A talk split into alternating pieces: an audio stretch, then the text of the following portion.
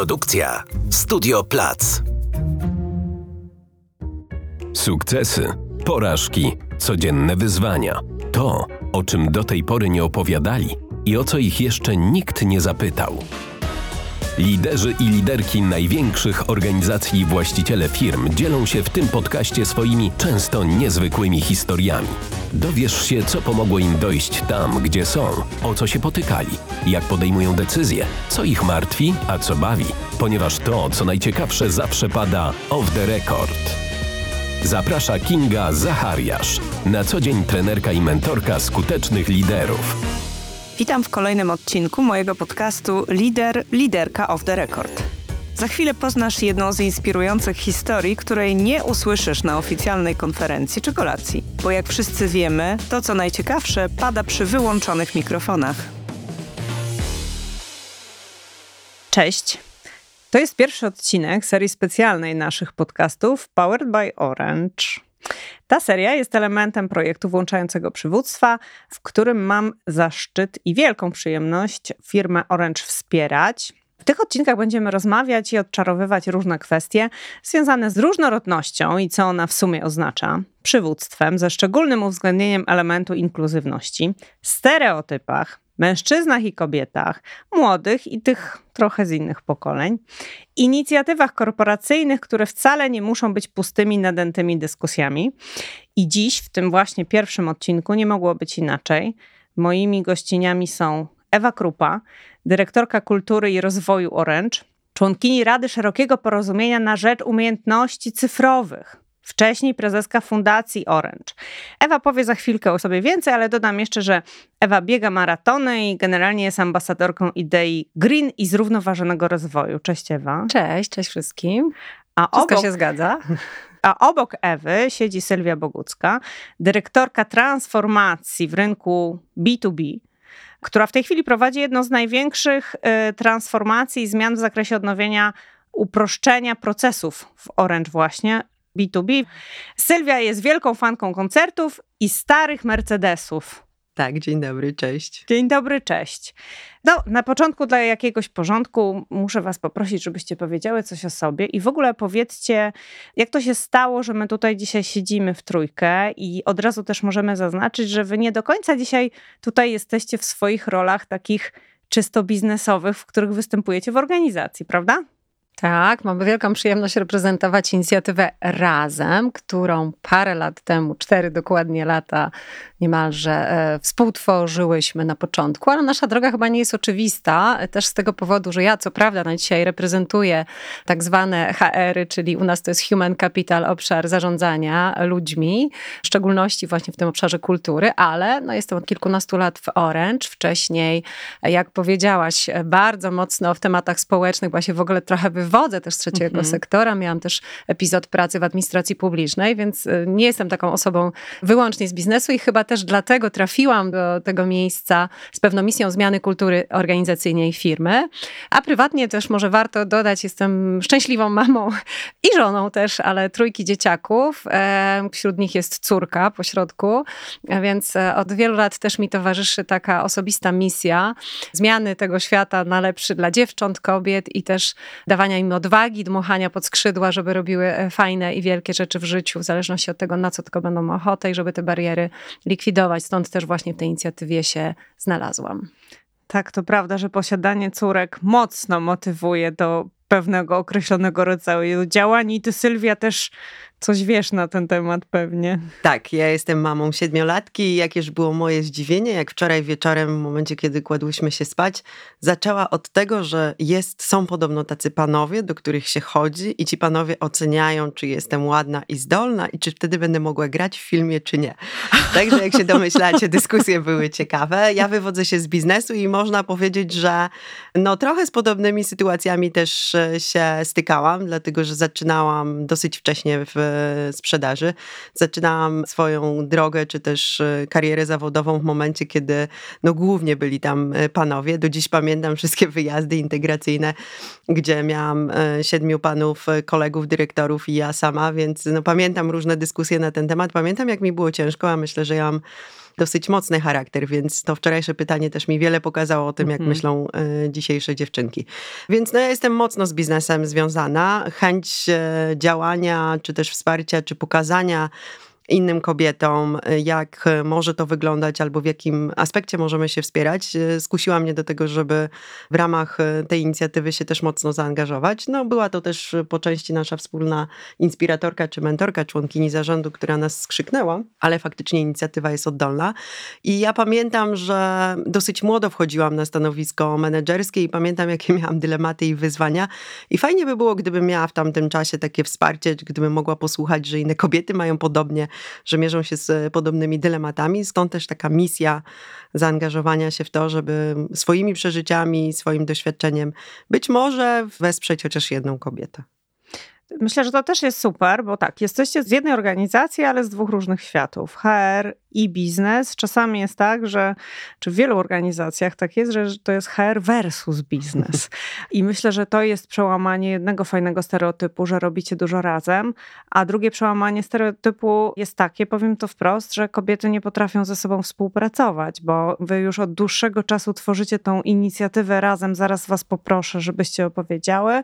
I muszę tutaj przysiąc, że to nie ma znaczenia, jak czasem coś ustalamy, czy z Sylwią, czy z Ewą, zawsze jest y, super, dziewczyny się ze sobą też porozumiewają, więc myślę, że to naprawdę jest też y, modelowy przykład tego, jak kobiety wspaniale potrafią ze sobą współpracować, jeśli znajdą sobie wspólny cel i jakąś ideę, wokół której mogą się zorganizować. A nas jest więcej, Kinga. to No, znaczy. zdecydowanie. Tak, właśnie. Inicjatywa Razem to jest co najmniej kilkadziesiąt dziewczyn, takich liderek różnych projektów, o których pewnie jeszcze szerzej powiemy, ale też wydaje mi się, że siłą tej inicjatywy jest właśnie to, że ona jest tak różnorodna i my się Mhm. tak różnimy od siebie i ja bardzo wierzę w to, że e, właśnie firmę, jeżeli chcemy ją zmieniać, no to musimy mieć na pokładzie osoby z różnych części, z różnych perspektyw, z całej Polski. My jesteśmy dużą firmą, 10 tysięcy osób, e, 200 różnych zawodów kiedyś chyba liczyliśmy. Tak. E, e, Naprawdę. I, Dzisiaj już e, więcej. Dzisiaj już pewnie więcej, bo ciągle te zawody nowe powstają. Aha. Ja też zawodowo zajmuję się właśnie reskillingiem, przechodzeniem w te nowe role, e, rozwojem e, i dziewczyn, i chłopaków w mnie firmie. Ale fajnie to, co powiedziałaś, między nami jest i zdecydowanie. I mamy na przykład też e, jedną z liderek w obszarze technologii. I mamy chłopaka z IT, który też wspiera nas inicjatywy, więc w tym razem jest zaszyta e, szeroka właściwie liczba, zespół ludzi, w który sami inicjują różne inicjatywy i my to w pewnym sensie mamy przyjemność dzisiaj reprezentować.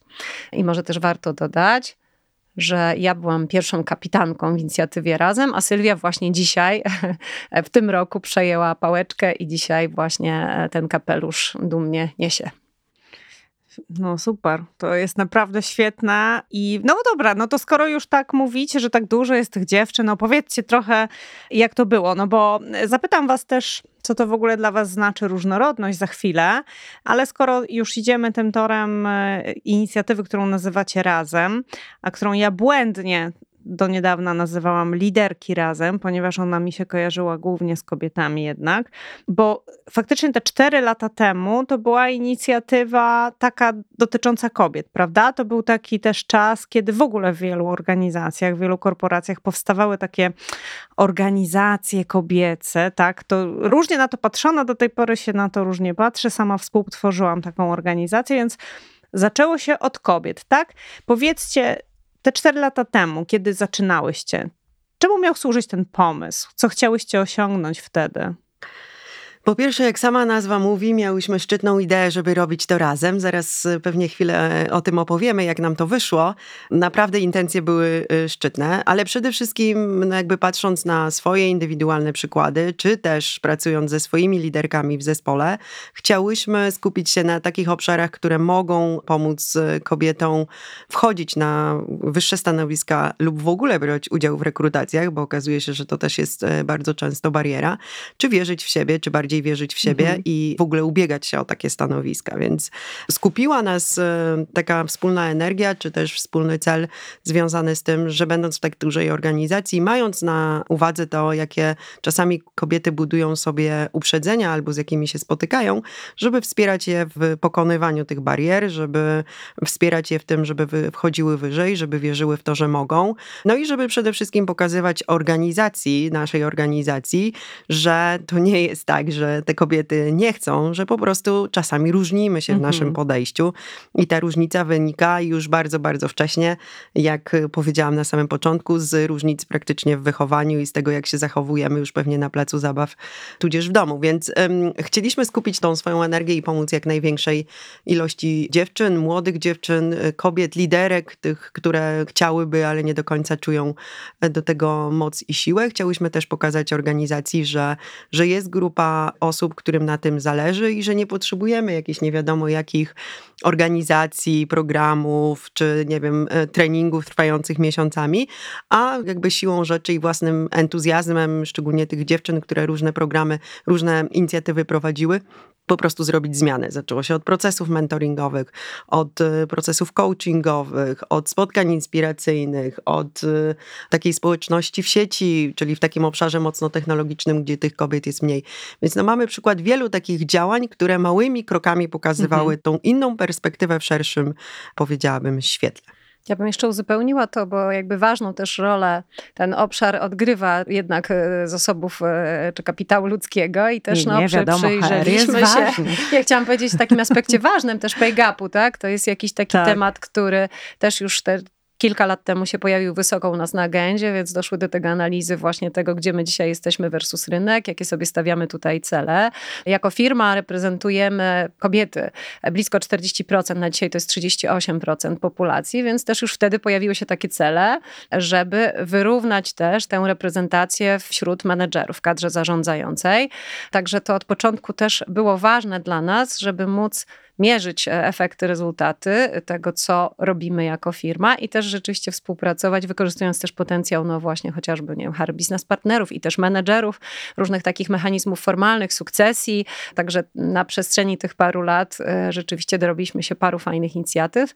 Może tylko powiem, że w ubiegłym roku to było takie duże zaskoczenie, jak mieliśmy proces właśnie przeglądów menedżerskich. Słuchajcie, to liczba kobiet w sukcesji przekroczyła liczbę mężczyzn, e, więc widać, zadziałało i tak. to było e, po raz pierwszy w historii rzeczywiście taki dla nas fajny znak, że jest nadzieja, że to się będzie dużo szybciej zmieniać niż to działo się w przeszłości. Ale ogólnie e, chyba uczciwie warto powiedzieć, że jest całkiem nieźle. W zeszłym roku wyrównaliśmy po raz pierwszy historycznie liczbę menedżerek też i 38% było. Myślę sobie, że to, co powiedziałyście o tym, że są kobiety w sukcesji, bo, bo tak, w ogóle ten obszar takiej różnorodności, no to on jest taki, czasem taki, że to jest takie Właściwie to nie wiadomo, o czym tutaj mówimy, że to są rzeczy oczywiste, że w sumie przecież każdy to wie, że wystarczy być, że w ogóle to chodzi o kulturę osobistą tutaj tylko. Więc y, tak ja też bardzo często słyszę takie opinie i myślę, że angażowanie do tej dyskusji twardych danych jest bardzo, bardzo istotne, no bo ono nadaje takiej konkretności tej całej dyskusji.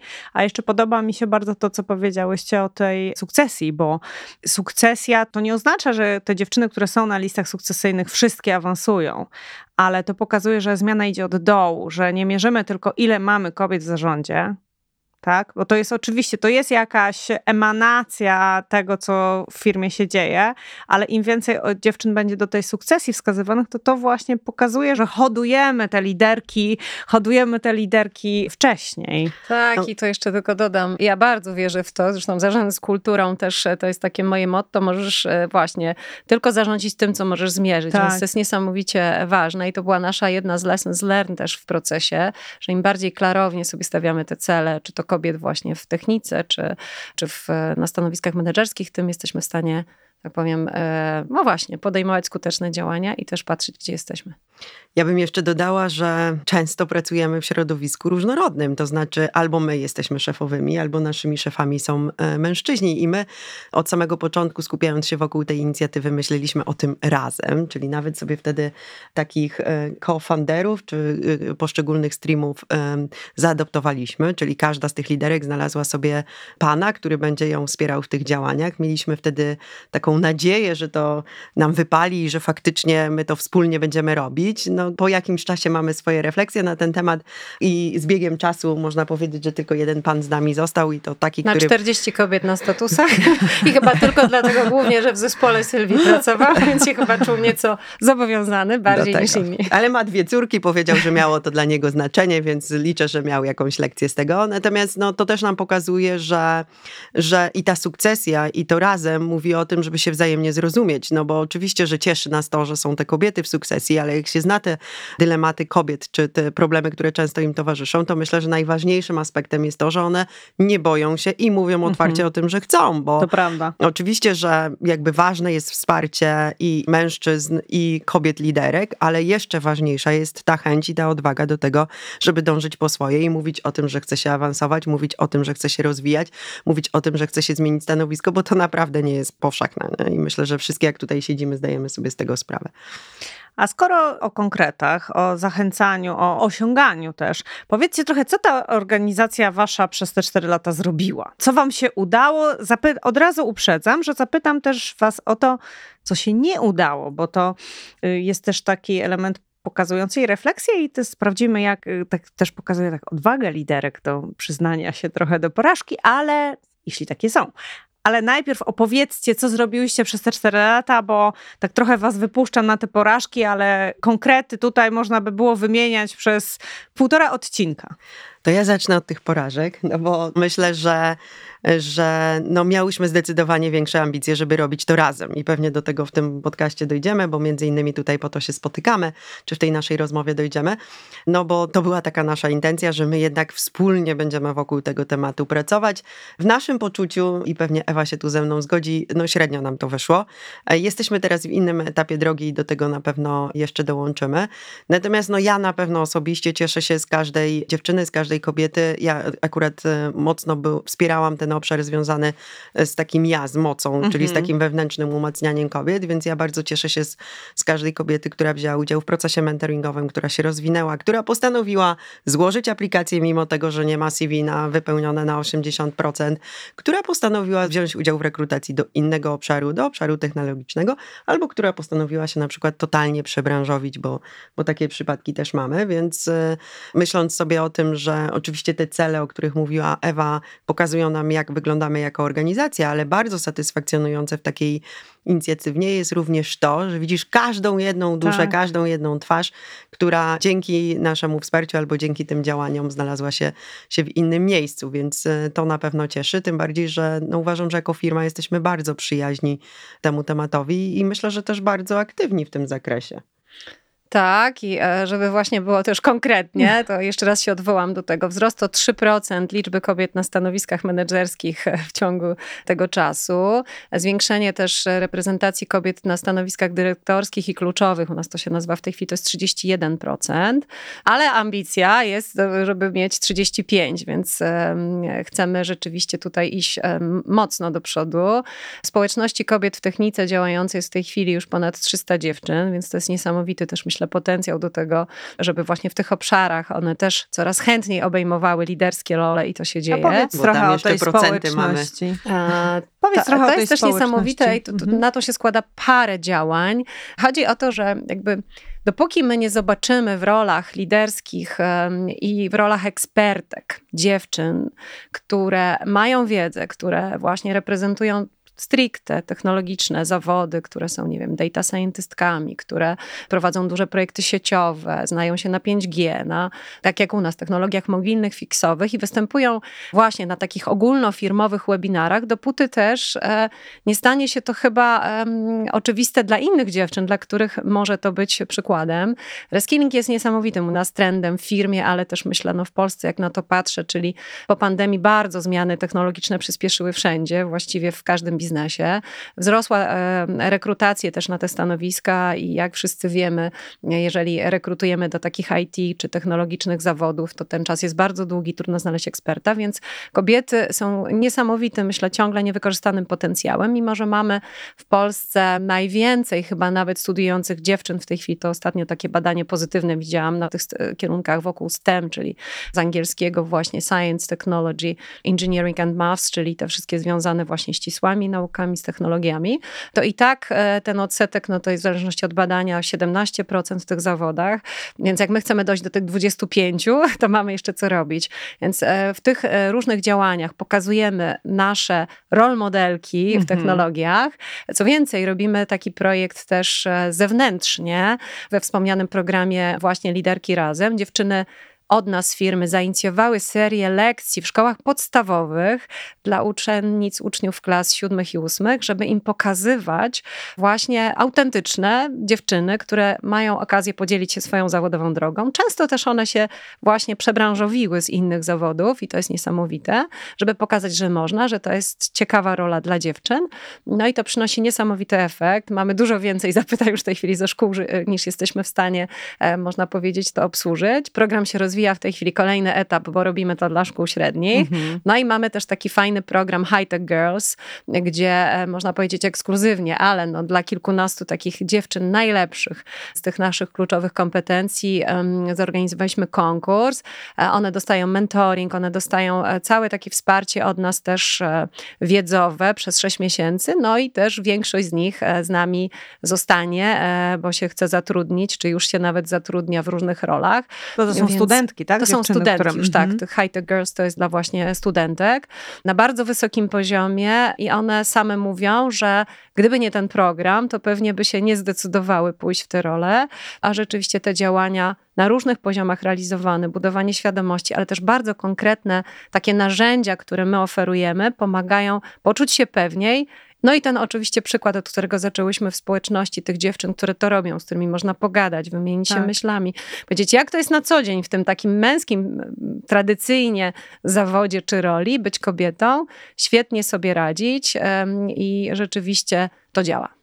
Myślę sobie, że to słowo reskilling, którego użyłaś, czy użyłyście, bo wiem, że ono Sylwię też e, fascynuje, jest kluczowe w takim sensie, że ja tu czasami mam, czy przy tym mikrofonie, czy w jakichś dyskusjach, e, mówię do panów w technologiach, no to się do was czepnę, dlaczego u was jest tak mało kobiet? A oni rozkładają i ręce i mówią, Kinga, my byśmy chcieli, tylko tak mało studentek jest. No i z tym ciężko jest dyskutować, jeśli faktycznie na politechnikach, tak jak mówisz, czy na informatykach, czy na innych tego typu kierunkach jest tam 15 czy 17% dziewczyn, no to faktycznie dojście do 50% y, to w naszym pokoleniu będzie ciężko, ale tak jak mówicie, inicjując takie rzeczy jak reskilling, czyli ktoś do tej pory zajmował się czymś innym, a nagle się może okazać, że, że właśnie pomoże nam te korporacyjne cele osiągać, mimo tego, że nie odpowiada tak naprawdę kompozycji z tego, jak wyglądają studenci Politechniki. Zdecydowanie prawda? i to nawet można powiedzieć, u nas dziewczyna w IT na przykład y, jest po studiach prawniczych, tak? Ona o. już parę lat temu się przekwalifikowała, ale no, no, robi fantastyczne, wielkie, złożone,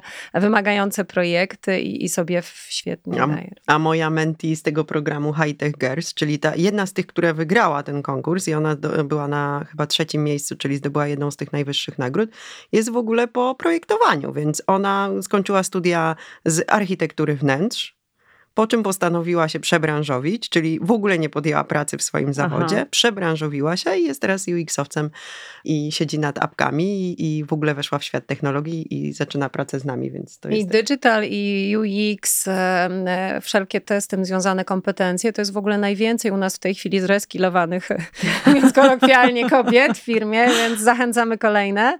No może jeszcze też warto powiedzieć, że mamy taki do tego fajny komponent, program się nazywa Jump, czyli e, jeżeli jeżeli chcesz spróbować pracy w tym zawodzie, to możesz iść nawet do trzech miesięcy do takiego zespołu wskoczyć. po uzgodnieniu, wskoczyć, mhm. tak?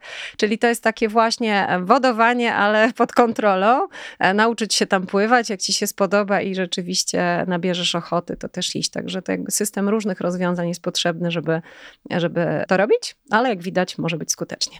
No i ja myślę, że to jest w ogóle takie szerokie podejście, dlatego że my podajemy tu przykłady z firmy, naszej firmy, które nas dotyczą, ale ja mogę podać przykład swojej koleżanki księgowej, 55 lat, od zawsze się działałaś w księgowości, z takimi szklankami, podstawkami, pamięta te czasy, a dzisiaj jest testerem, siedzi w domu, mhm. e, chowa wnuki i testuje aplikacje i uważa, że w ogóle, że ona nie wie, jak ona mogła być księgową i jak mogła żyć w ten sposób.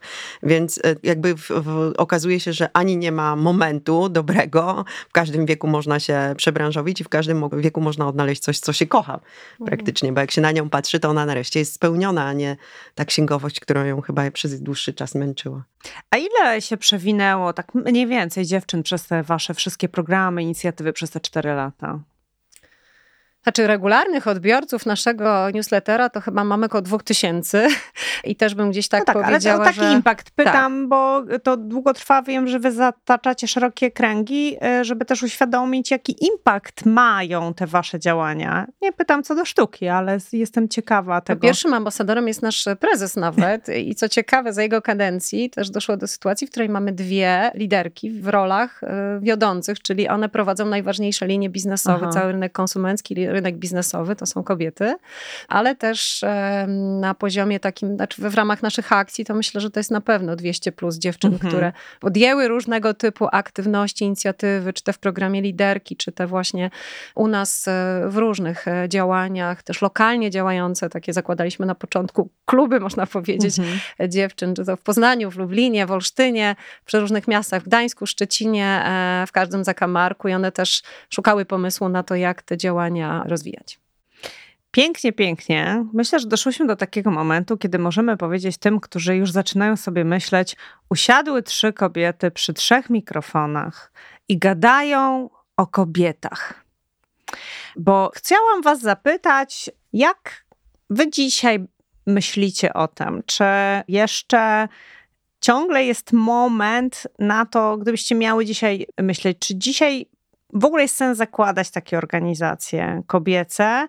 To jest trochę też pytanie, czy spotykacie się z jakimś takim trochę, mówiąc po polsku, backlashem za to, że tak o tych kobietach dużo mówicie. I tu nie wiem, czy wam pewnie kiedyś opowiadałam, ale jak ja odchodziłam z korporacji i robiłam sobie taki draft tego, co chciałabym robić, i w dużym stopniu to było związane z empowermentem kobiet, konsultowałam to ze znajomymi w różnych y, organizacjach, potencjalnymi klientami i dostałam parę takich strzałów. Kinga, super, super, ale nie mów tak dużo o tych babach, bo to ci zaszkodzi więc y, trochę pytam o doświadczenia wasze związane z tym, jak to jest odbierane i czy dzisiaj nadal jest sens takie typowo kobiece organizacje w korporacjach zakładać?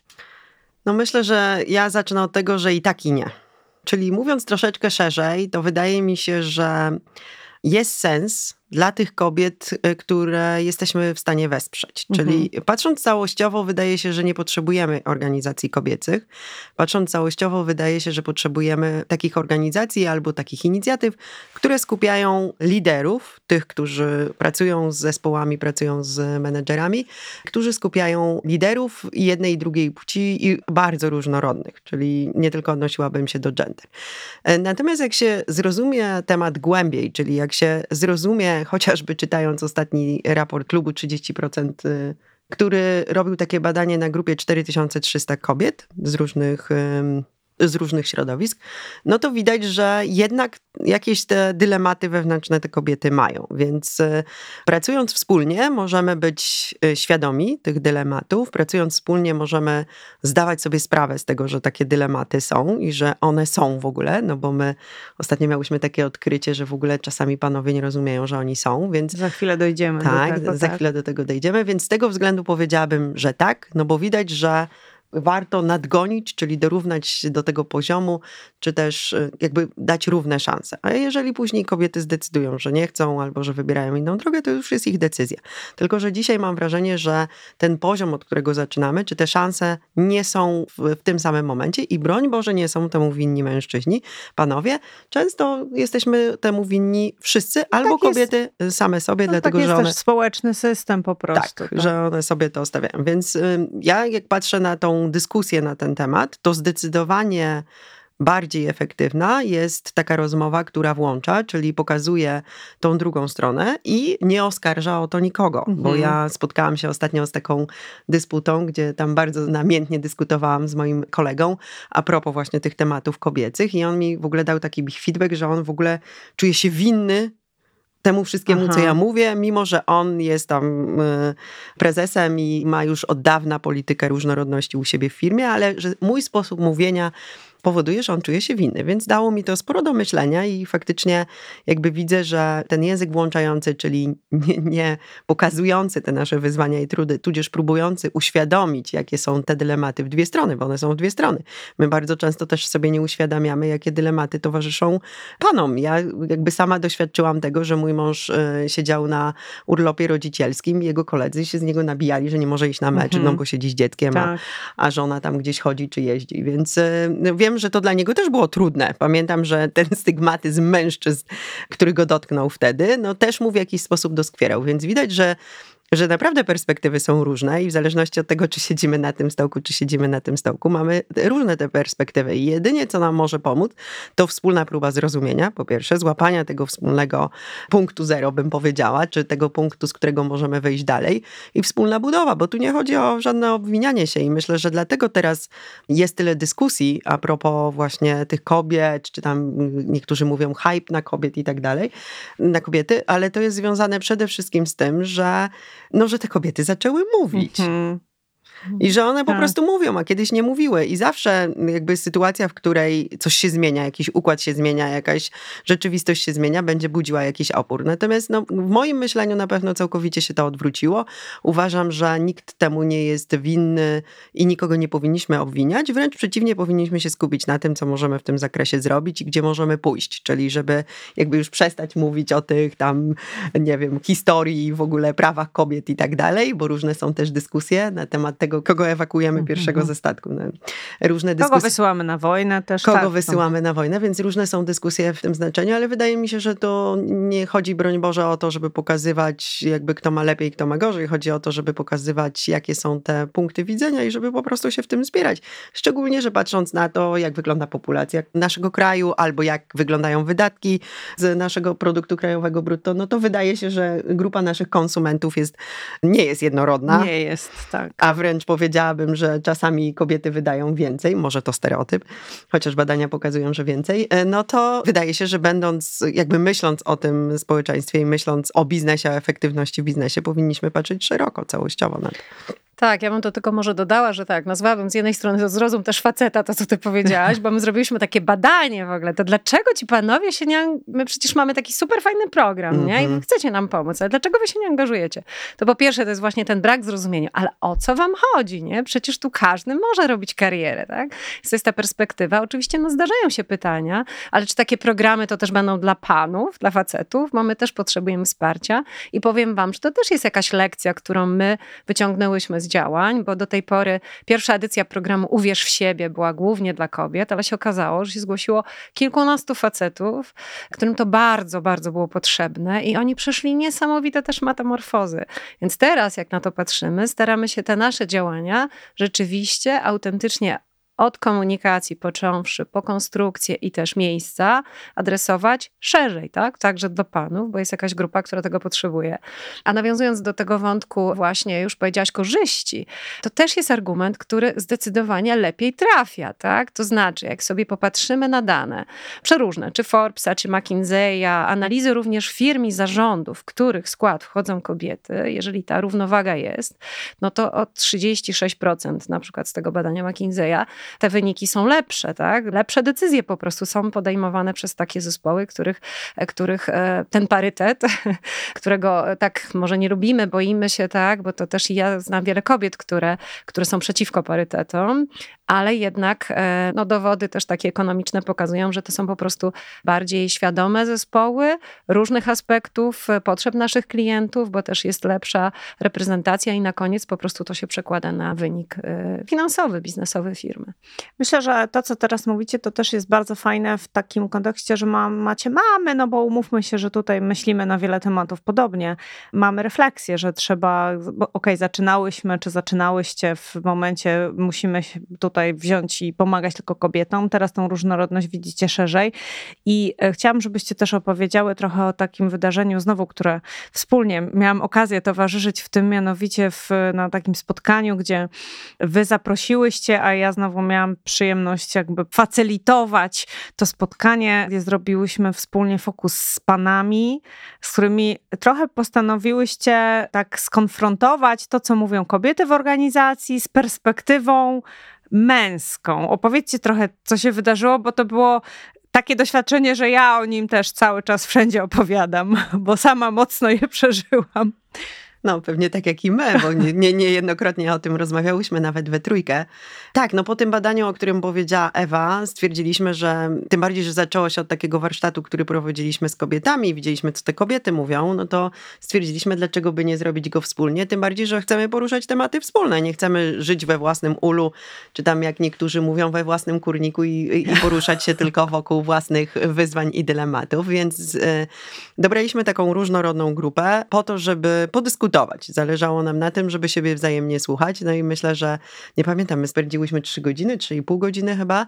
No na pewno bardzo długo ja przynajmniej to przeżywałam z racji tego, że no okazało się, że wiecie, jeszcze jak zobaczyłam to badanie, o którym przed chwilą wspomniałam, to okazuje się, że no my same sobie czasami to robimy, nie? Że my same sobie budujemy te ograniczenia, że my same o sobie tak myślimy, że my same nie rekrutujemy, albo my same jakby żyjemy wedle stereotypów, no bo okazuje się, że najgorszym wrogiem kobiety, która nie ma dzieci, jest inna kobieta, a nie mhm. mężczyzna. Więc okazuje się, że jakby otworzyło nam oczy to na to, że przede wszystkim Oczywiście coś w tym jest, no bo widać, że te kobiety mają te wyzwania i dylematy, ale że jeżeli o tym otwar rozmawiamy otwarcie, jeżeli rozszerzymy to inne tematy różnorodności, czyli nie skupimy się tylko na tej płci, która czasami buduje jakieś kontrowersje, to okazuje się, że możemy bardzo szybko znaleźć rozwiązanie albo w ogóle wejść w jakiś inny poziom dyskusji.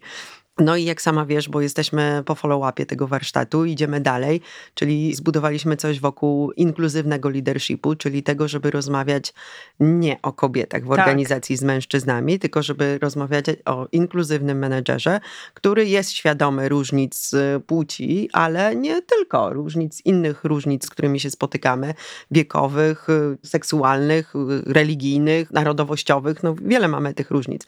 Więc e, zależy nam na tym, żeby pokazywać, że jako liderzy bo zaczęliśmy od grona top menedżerów e, w firmie Orange Polska, mamy duży wpływ i możemy kształtować to, w jaki sposób pracujemy ze swoimi ludźmi. Ewa, to jeśli ja dobrze rozumiem teraz to, co mówicie i to, jakie są efekty też tego fokusu, to znaczy, że jesteście gotowi też na to, żeby tą różnorodność definiować szerzej, tak? Powiedz trochę więcej, jakbyście chciały teraz jako chciały, chcieli, inicjatywa razem, czy inicjatywa liderki razem, czy to teraz będzie inicjatywa liderzy razem wokół tego tego włączającego przywództwa. Mhm. Powiedz, jak teraz będzie w przyszłość. Patrzymy trochę sobie, opowiedziałyśmy o tym, co było. Opowiedz trochę o przyszłości. Tak, chociaż zakorzeni się jeszcze przez chwilkę Aha. w tym warsztacie, bo to jest super ciekawe. To było jedno chyba z moich większych odkryć, że na tym warsztacie panowie byli trochę bardziej nawet progresywni, odważni w tym definiowaniu różnorodności niż my. No bo klasycznie, czy bardziej e, ta różnorodność jest pewnie postrzegana przez pryzmat tego, co widzimy. Różnimy się wyglądem, płcią, tak, pełnosprawnością, wiekiem. wiekiem. Tak, to są te takie, bym powiedziała, tradycyjne obszary. Ale też pochodzeniem, pochodzeniem wykształceniem. wykształceniem. No ale mhm. pewne pewne rzeczy widzimy. Natomiast właśnie to, co ukryte, co jest niewidoczne, to jest tak naprawdę wejście już trochę na wyższy poziom tak. różnorodności. My co prawda, jako znaczy Orange, jesteśmy rzeczywiście jednym z sygnatariuszy pierwszych karty różnorodności w Polsce, to był 2012 rok. No i od 10 już ponad lat y, szerzymy te właśnie hasła, ale mam wrażenie, że dojrzeliśmy i ten warsztat też y, nas utwierdził w tym przekonaniu do takiego momentu, że tę różnorodność trzeba definiować szerzej już dzisiaj, tak? Właśnie przez tak także te aspekty, które bardzo są istotne i nas też definiują, jak chociażby właśnie nasz światopogląd, nasze, nasza religia, nasza seksualność, tak? Także tam wręcz pojawił się poza feminatywami wątek właśnie e, e, orientacji, orientacji tak, mhm. nieokreślonej, więc jak my jako firma się do tego możemy odnieść. Także wydaje mi się, że to jest oczywiście proces, tak? I podchodzimy do tego z dużą uważnością, ale zdecydowanie chcemy rzeczywiście tak tę szeroko różnorodność definiować. A drugi aspekt też, na którym zwróciła uwagę, bo jakby jedno to jest, e, że my się różnimy od siebie, tak? To jest trochę pytanie właśnie, kto kim jest, ale inkluzywność dla nas też i dla mnie no w szczególności, to jest też na ile my ten potencjał z tej różnorodności tak. wykorzystujemy, czyli te osoby w różny sposób reprezentowane, też jaki mają wpływ realny na właśnie podejmowane decyzje, na procesy, na to, jak w firmie są przygotowane produkty, tak, no, na różne aspekty życia tej firmy, więc jakby z jednej strony różnorodność poprzez różne osoby w zespołach, ale też inkluzywność, czyli jak one się czują i jakie mają, jak są reprezentowane ich opinie, ich głos też w różnych naszych wewnętrznych procesach. Także to na pewno będzie będziemy, będziemy starali się też adresować w ramach inicjatywy razem.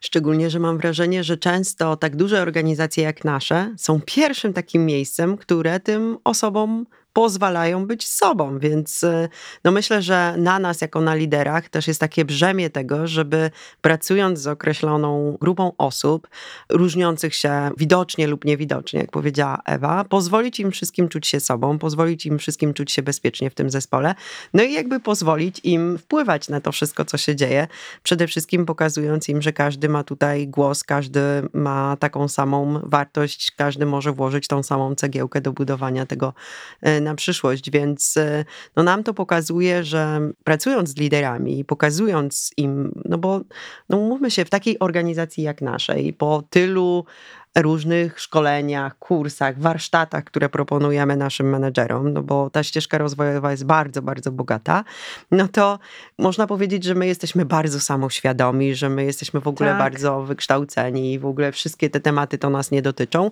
a okazuje się, że jak wchodzimy w te tematy, to nie zależy nam na tym, żeby się doktoryzować i nie zależy nam na tym, żeby pisać teraz, y, nie wiem, eseje o różnorodności, zależy nam na tym, żeby jako liderzy widzieć, co się wokół nas dzieje i sprawiać, że zespół, z którym pracujemy, czuje się w pełni wartościowo w takim składzie, którym jest. Więc jakby wierzymy, że taki spotlight na to, z czym możemy się mierzyć, z jakie mogą być wyzwania, jest tylko jakby próbą w tym takim dużym, skomplikowanym świecie, wśród tylu wyzwań biznesowych, zwrócenia uwagi, że no ten lider dzisiaj w organizacji też jest kimś innym niż ten lider, który był kilka lat temu, czy nawet menedżer, który był kilka lat temu, więc... A, ja, a, jak do tego dojść, może też powiem, bo jakby jedno to jest wyartykułowanie na poziomie misji, tych sztandarów, naszych pewnych haseł, ale tak naprawdę to zmiana się dokonuje wtedy, jeżeli mm. ona jest obserwowana poprzez pryzmat codziennych mhm. zachowań, mm. tak? Z jednej strony oczywiście rol modele w firmie, ale z drugiej też, no, wprowadzamy teraz w maju taką fajną inicjatywę, że będzie można się samo ocenić jako lider, mm. czyli tam są konkretne case, sytuacje wobec różnych aspektów właśnie wspomnianej różnorodności i teraz właśnie, jak ja się w danej sytuacji zachowuję, anonimowo udzielam sobie sam takiej informacji zwrotnej, tak. ale też w ankiecie zyskuję informację zwrotną od razu z pewnymi wskazówkami. Aha, to, tu super. Jesteś na przykład w 30% menedżerów, którzy tak dokładnie myślą i działają, ale zastanów się, czy możesz to poprawić i co możesz zrobić super. w konkretnej sytuacji. Więc ten aspekt przepracowania pewnych sytuacji też jest bardzo ważny właśnie z liderami zespołów. A wydaje mi się, że każdy ma coś do zrobienia, bo dzisiaj nawet przykład, ja dzisiaj ze swoim dys ze swoim zespołem dyskutowałam dzisiaj o różnorodności, właśnie o tym warsztacie dotyczącym inkluzywności. No i część moich menedżerów, menedżerek stwierdziło, że ten temat ich nie dotyczy, bo on, oni tak. są bardzo świadomi. No i później jak się okazuje, że wchodzimy w jakiś głębszy temat, no to ktoś zgłasza mi uwagę i mówi, no słuchaj, to ja jednak chętnie, bo jednak nie myślałem o tym. Ja bym jeszcze dodała jeden wymiar, który jest myślę istotny, szczególnie dla pracodawców, dla firm, bo to jest, e, znaczy też pokoleniowe trochę, tak? Jak um, dzisiejsze pokolenie milenialsów czy zetów, dla nich to jest tak naturalne, to znaczy, że ta definicja przywództwa dzisiaj musi być poszerzona o tak. różne kategorie kategorie osób i zachowań.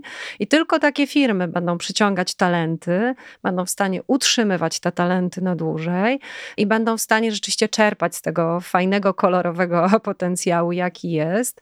Także to jest bardzo ważne no, na tak konkurencyjnym rynku pracy, na którym jesteśmy, tak? Bo konkurujemy o te same, a te same osoby najczęściej, tak? Więc to jest też myślę ważne dla firm, żeby sobie z tego zdawać sprawę. Mm, no i taką cechą dla mnie kluczową lidera, w ogóle wartością, jaką w firmie się powinno budować, wzmacniać, to jest zaufanie. To jest jednak e, fundament, na którym możemy potem różne elementy właśnie zaangażowania, włączenia, rozwoju budować, ale jak jest to zaufanie, ale też takie dawanie przestrzeni zespołowi na właśnie bycie różnym, dawanie różnych opinii i otwarcie się lidera na tą informację zwrotną, jakakolwiek by ona nie była, to też jest, e, myślę, po prostu punkt punkt startowy. Absolutnie się zgadzam i w ogóle bardzo to brzmi dobrze, co mówicie, że zaczęłyście też od siebie trochę, no zaczęłyście od kobiet, zaczęłyście od tego, co was dotyczy, zaczęłyście angażować osoby, które są podobne do was, kobiety w sensie takim płciowym, a teraz coraz e, szerzej patrzycie na inne wymiary tej różnorodności. Dowodem na to, że tak jest, jest lista gości do kolejnych odcinków, bo dziś możemy tutaj zdradzić, że w odcinku drugim będą panowie z tego słynnego wspomnianego fokusu. Panowie, którzy to powiedzieli, że matko, myśmy sobie w ogóle nie zdawali sprawy, że wy tak myślicie o sobie i że wy o nas tak myślicie, że my o was tak myślimy.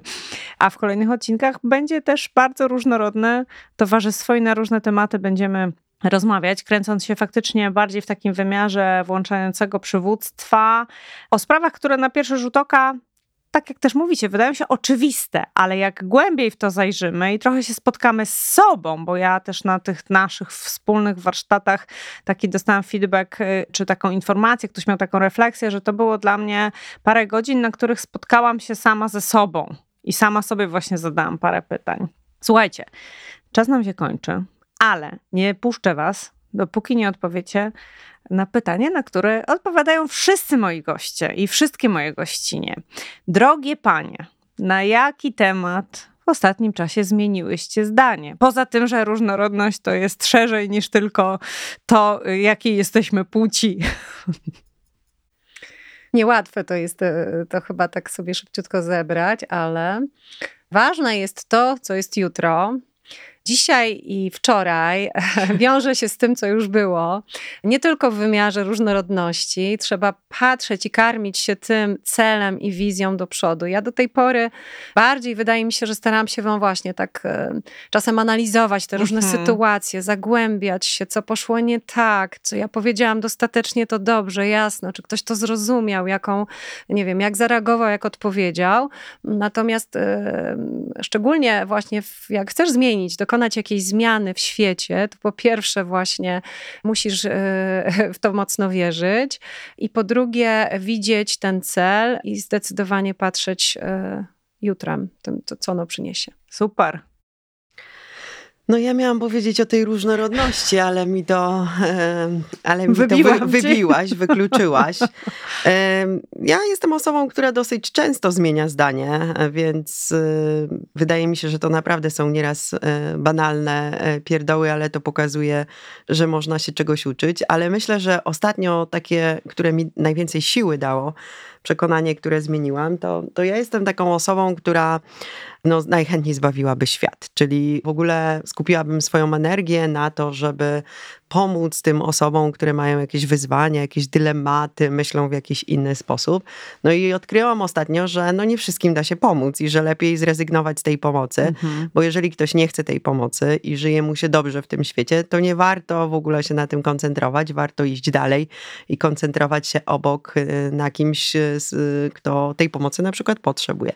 Więc no, to jest taka zmiana, która mi dosyć ulżyła w życiu, bo ulżyła mi zarówno w tematach prywatnych, bo okazuje się, że już nie dyskutuję z czyimiś zdaniami, tylko po prostu się nie odzywam i wychodzę ze swoim zdaniem, ale myślę, że w pracy też, dlatego że jako lider poczułam, że tak naprawdę mogę zrobić Liderka. wszystko, o, liderka. Złapałam. Proszę. Jako liderka mogę zrobić wszystko, czego inny pracownik, współpracownik by chciał. Czyli mhm. jeżeli ma chęć rozwoju, to ja mogę go wspierać, jeżeli ma chęć zmiany, to ja mogę go wspierać, ale jeżeli takiej chęci nie ma, no to ja jakby siłą rzeczy no nie mogę go do tego zmusić, wręcz nawet nie powinnam, bo to efekt będzie mizerny. Więc to takie moje odkrycie.